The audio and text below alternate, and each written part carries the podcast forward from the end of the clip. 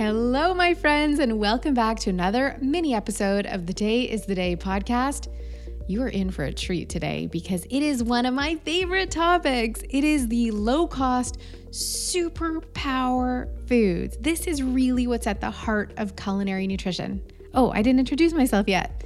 I'm Meghan Telpner nutritionist, two time best-selling author, and founder of the Academy of Culinary Nutrition. And Josh Gitalis joins me in this mini episode. He is a functional medicine practitioner, co instructor with me at the Academy, and he's my husband.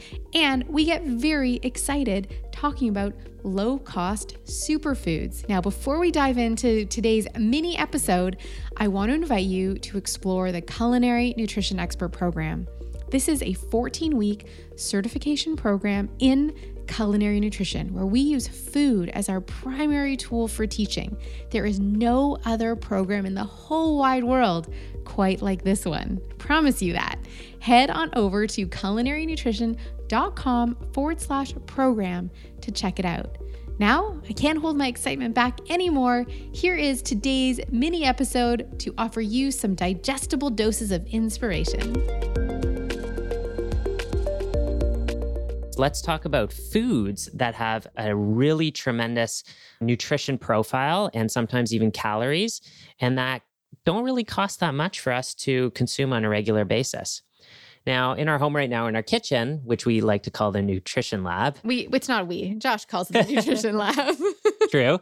Um, we have uh, some sprouts in the making, and sprouts are really, really cheap to buy in the raw form, which is basically just the seeds. We I want to some- use like the Kool Aid. You know, you say Kool Aid, just pennies a glass.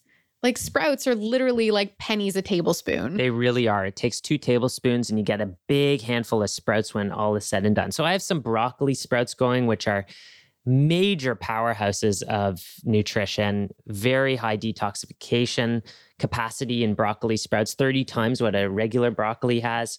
We have some red clover going, and sometimes we even sprout mung beans.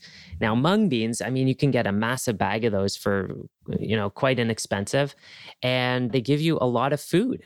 Yeah. And when you think about sprouts from a culinary nutrition perspective, you know, one little seed that grows one sprout eventually would turn into an entire head of broccoli, for example.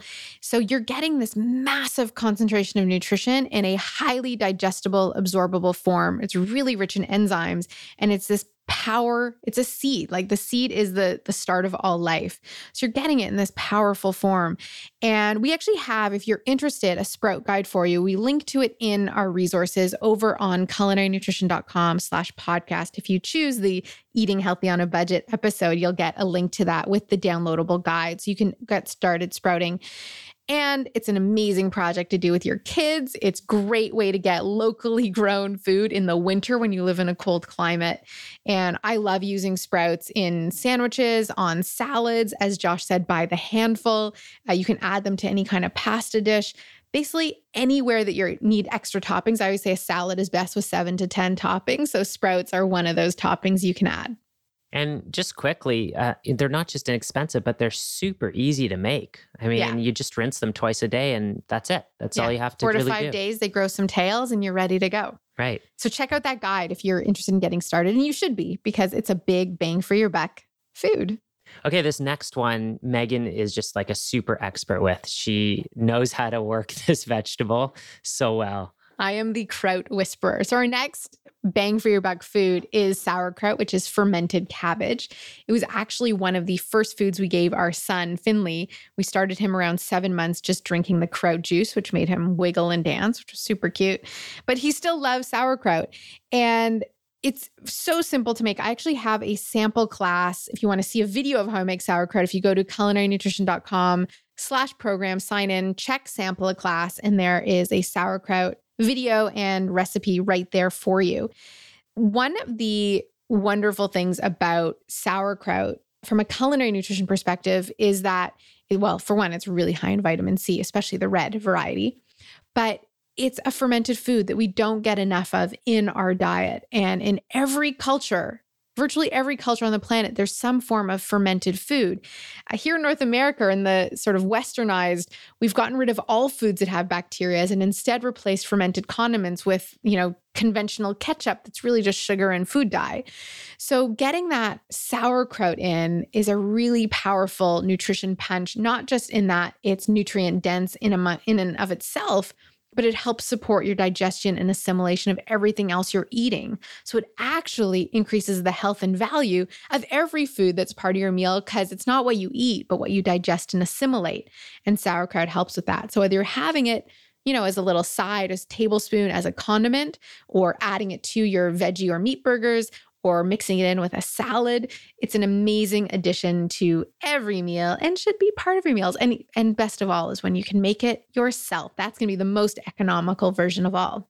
And a little side note on cabbage is it has these amazing sulfur based compounds in them that increase a very important antioxidant in the body called glutathione. Now, we know as we age, our glutathione levels actually go down. So it's important to keep those levels up to slow down the aging process and to protect the body. Our next one are beans and pulses.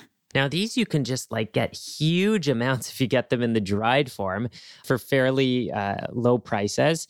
And then, of course, you can also get them not that much more price wise in cans. And we really like the the brand Eden because they don't use bisphenol A on the inside of their cans and, and cook a lot of their beans with kombu seaweed, which makes them more digestible. But that being said, Beans and pulses are very high in plant-based protein, which is, you know, somewhat difficult to get on a plant-based diet, but that's definitely going to be a key source. They're really high in low glycemic index uh, carbohydrates, which means that the carbohydrates in beans don't break down super quickly. They take their time and they don't spike blood sugar super quickly either. So they can help maintain blood sugar a little bit better. They're kind of these like slow carbs keep you satiated for a lot longer. Over on our podcast page at culinarynutrition.com slash podcast. When you click on this episode, you'll find some recipe ideas that use all of these things and including a little post I wrote about how to eat more beans and fart less. So if you're preparing your beans on your own, there's a little trick to help reduce the gassiness of it, which is sort of a common problem. You know, basically with all these foods we've introduced so far, there's going to be like, it's going to be like a toot machine in some people's houses with all the fermented foods and beans if they're new. So go easy on them, but these are all just ideas to help increase the nutritional power without having to spend a lot of money. Well, you know what they say about beans, Meghan? What? Beans, beans, they're good for your heart. The more you eat, the more you. Oh, I thought it was beans, beans, musical fruit. The more you eat, the more you. you could fill in the blank there. Okay, so onions again, another powerful food. We were actually just recently talking about plotting our garden, and we're like, oh, onions are so cheap to buy. Why would we plant them? And then I learned about the benefits to keeping insects out. That's a that's a topic for another day.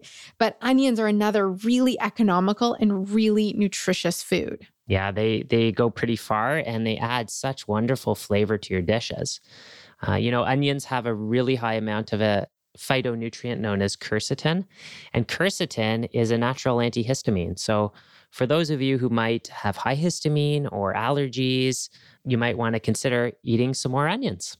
One other great effect that onions have is decreasing blood pressure. So, you know, there's two foods that I give every single client with any cardiovascular issues, and that's onions and garlic. And that it's been both of those have actually been shown to decrease blood pressure levels. So, so far, I see us making a really nice stew where we can saute the onions, cook some beans with it, add some turmeric, some ginger, some salt, some cumin, make a really nice, easy veggie stew with a bunch of veggies in it, top that with sauerkraut and some sprouts you've got an incredibly powerful meal. That sounds delicious, Meghan. Do you want to go get that going while I finish this podcast? I'll go get the slow cooker out. Dinner will be ready in eight hours. Yum. Okay, this last one, not such a high bang for your buck in terms of calories, but a very high bang for your buck in terms of nutrition. And those are flax seeds, the forgotten superfood almost. Yeah, there's the basic like we talked about seeds a bit with sprouts, but seeds are like the start of all food. So, seeds are really powerful. Flax seeds are high in omega 3 essential fatty acids. A lot of us are taking this in supplement form, which could be an added expense if you can just add more of the whole food into your diet. They're really high in fiber and they have something called lignans in them, which is a very special fiber that helps feed the good bacteria of the gut. They also have a quality that I like to call snotty. The official term is mucilaginous. We've now talked about farts and snot at this point in this episode. Just well, I think we're on the right track then. We are on the right track.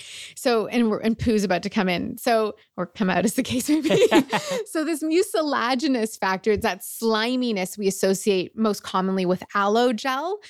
And if you soak flax seeds, that mucilaginous factor, you can actually witness it. But that is incredibly healing to the cells that line the intestinal tract. It's very soothing when dealing with any kind of inflammatory bowel or even post infection. If you have any irritation in the gut, even in the stomach, the esophagus, that mucilaginous factor from flax seeds can be really, really beneficial. And one of my favorite ways to take advantage of that health factor of flax is to make a little flaxseed tea where you'll simmer believe it's about a tablespoon of flax seeds or half tablespoon with two cups of water.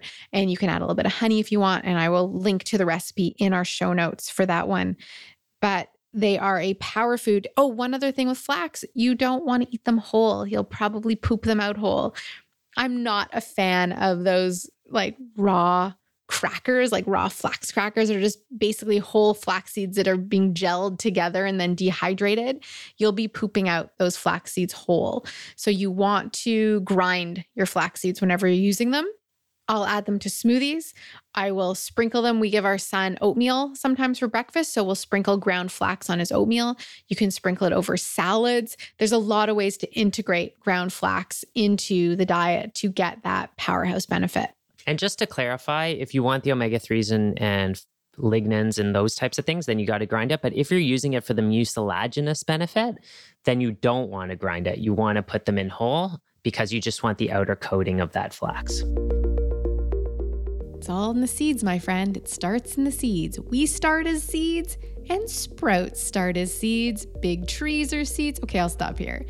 Before I say goodbye, I want you to meet another inspiring culinary nutrition expert graduate. This is someone who did our program, graduated, and is applying what they learned in their life. Here you go.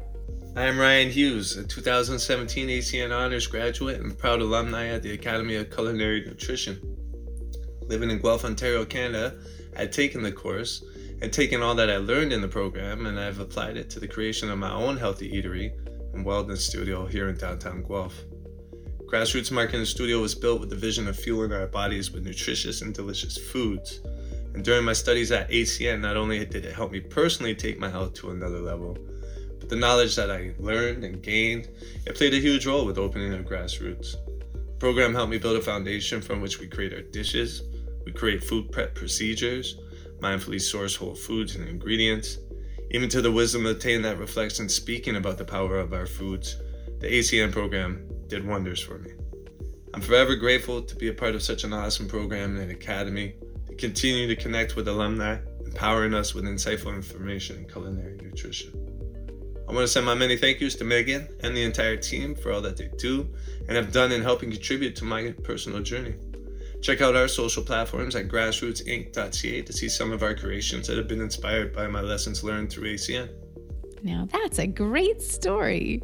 I want to invite you, if you're feeling inspired or perhaps just a little curious, to head on over to culinarynutrition.com forward slash program to learn more and find out if this program is what you are looking for.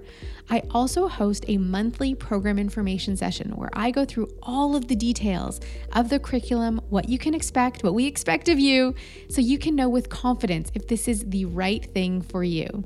Head on over to culinarynutrition.com forward slash info session to save a spot in our upcoming information session. Now, I hope you're enjoying these mini episodes. If you go to the description of this episode, you'll find a link to our show notes, the full outline with all of the links to help you take what you learned and put it into action. Thank you as always for listening and have a beautiful rest of your day. Bye for now.